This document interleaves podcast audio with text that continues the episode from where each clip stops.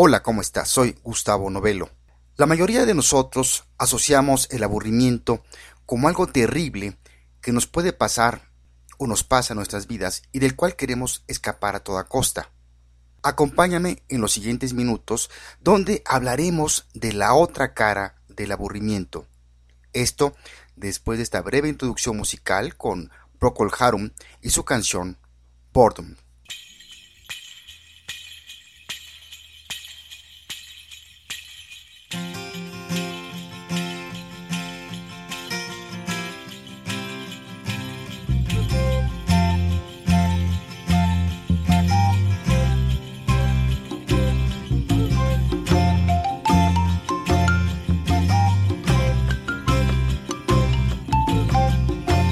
Some say they will, and some say they won't. Some say they do, and some say they don't. Some say they shall, and some say they shan't.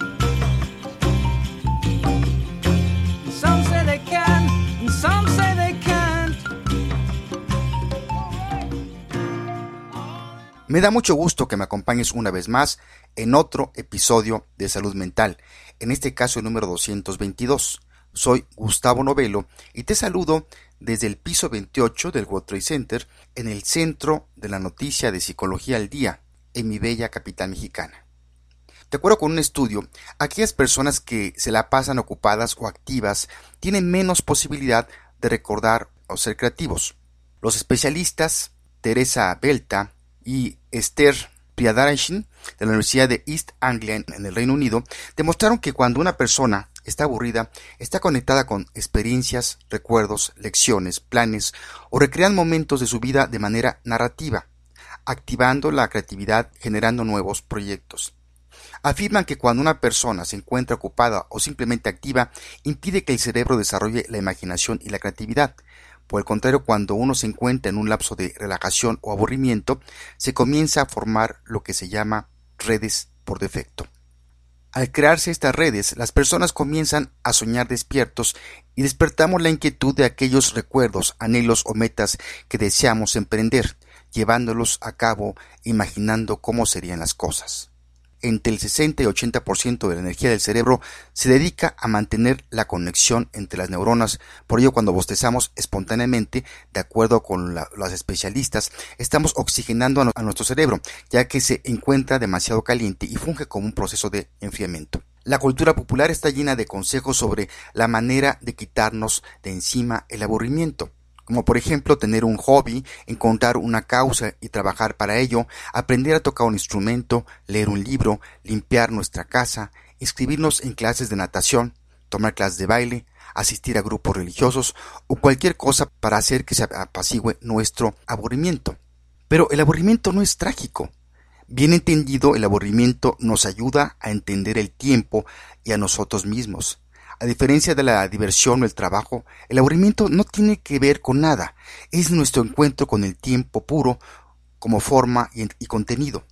Debemos aprender a sentirnos cómodos con el aburrimiento. ¿Tú sabes cuál es el mejor antídoto contra el aburrimiento? Dite a ti mismo, estoy aburrido. Piénsalo por unos momentos. ¿No es esto interesante? Pensar de esta manera no es la forma en que fuimos criados para manejar el aburrimiento. Cuando estás aburrido, el tiempo pasa lentamente. La palabra alemana para aburrimiento, Langel Weil, espero pronunciarlo correctamente, o por lo menos así es como se lee en español, expresa lo siguiente, un compuesto hecho de la palabra lang, que significa largo, y Weil, que significa por un tiempo. El movimiento lento del tiempo puede hacer sentir a algunas personas como una tortura, ya que no pueden sentirse tranquilas a solas con sus mentes. Aprender a hacerlo es la razón de por qué el aprendizaje sobre el aburrimiento es tan crucial. Es un gran privilegio si se puede hacer esto sin tener que ir a un psicoterapeuta. Así que sentir el aburrimiento es esa intensa experiencia del tiempo al margen de la belleza, el placer, la comodidad y todas las demás sensaciones agradables temporales. Observa cómo tu mente responde al aburrimiento, lo que sientes y piensas cuando te aburres. Esta forma de metapensamiento puede ayudarte a superar tu aburrimiento y aprender acerca de ti mismo y del mundo. Si meditar en nada es demasiado difícil, al principio, percibe las emociones recolectadas en la tranquilidad. Reflexiona. Puedes llenar tus horas vacías mientras que te enseñan, poco a poco, a simplemente estar en el presente, en el aquí y en el ahora. No reemplaces el aburrimiento con el trabajo o la diversión u otros hábitos. No busques una pantalla ya sea de televisión o de algún dispositivo inteligente en cada momento de ocio. El aburrimiento es el último privilegio de una mente libre. Es el claro derecho a practicar el juicio, el discernimiento y el gusto. En otras palabras, es empezar a confiar cuando el aburrimiento te hable, en lugar de evitar que prestes atención a sus mensajes. Pon atención a lo que te dicen. Puede ser que sea beneficioso el pensar por qué algo te aburre. Recibirás una nueva perspectiva entre, entre otros beneficios. Espera a tu aburrimiento con alegría. Te darás cuenta de lo rápido que pasa el tiempo una vez que empieces a pensar en las cosas valiosas a que te va a llevar. Una vez dijo el filósofo matemático y escritor británico Bertrand Russell, una generación que no soporta el aburrimiento será una generación de escaso valor. Si quieres conocer más sobre el tema, está el artículo de donde me basé para este episodio, titulado Boredom is not a problem to be solved. It's that privilege of a Free Mind en el portal de The Guardian. También está el libro La Escuela del Aburrimiento del autor Luigi Amara, editorial Sexto Piso. Pues bien, llegamos al final de este episodio número 222. Y antes de terminar este episodio, te recuerdo que también ya contamos con nuestro portal en el cual encontrarás noticias de psicología todos los días, de todos los temas y para todo público. Encuéntranos en cualquier buscador por el nombre de Psicología al Día donde también ahí puedes mandarnos tus comentarios o sugerencias. O síguenos por Twitter con nuestro nombre de usuario arroba psicoaldía. Además ya contamos con nuestras aplicaciones para Android y Apple. Encuéntranos con el nombre de Psicología al Día y baja esta aplicación a tu dispositivo inteligente y mantente al día en psicología. Son totalmente gratis.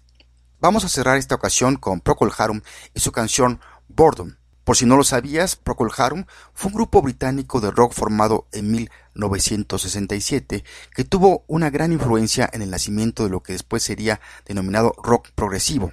Su fama mundial reside en su mayor éxito musical, llamado A Whiter Shade of Pale, o en español Una pálida sombra, la cual se considera su melodía de culto a través de los años. Me despido de ti y te mando un fuerte abrazo donde quiera que te encuentres en tiempo y lugar.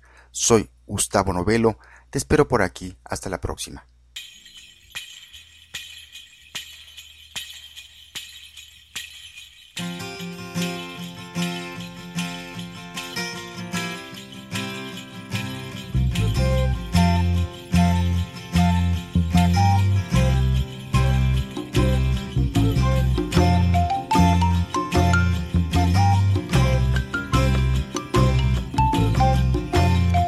Say they will, and some say they won't.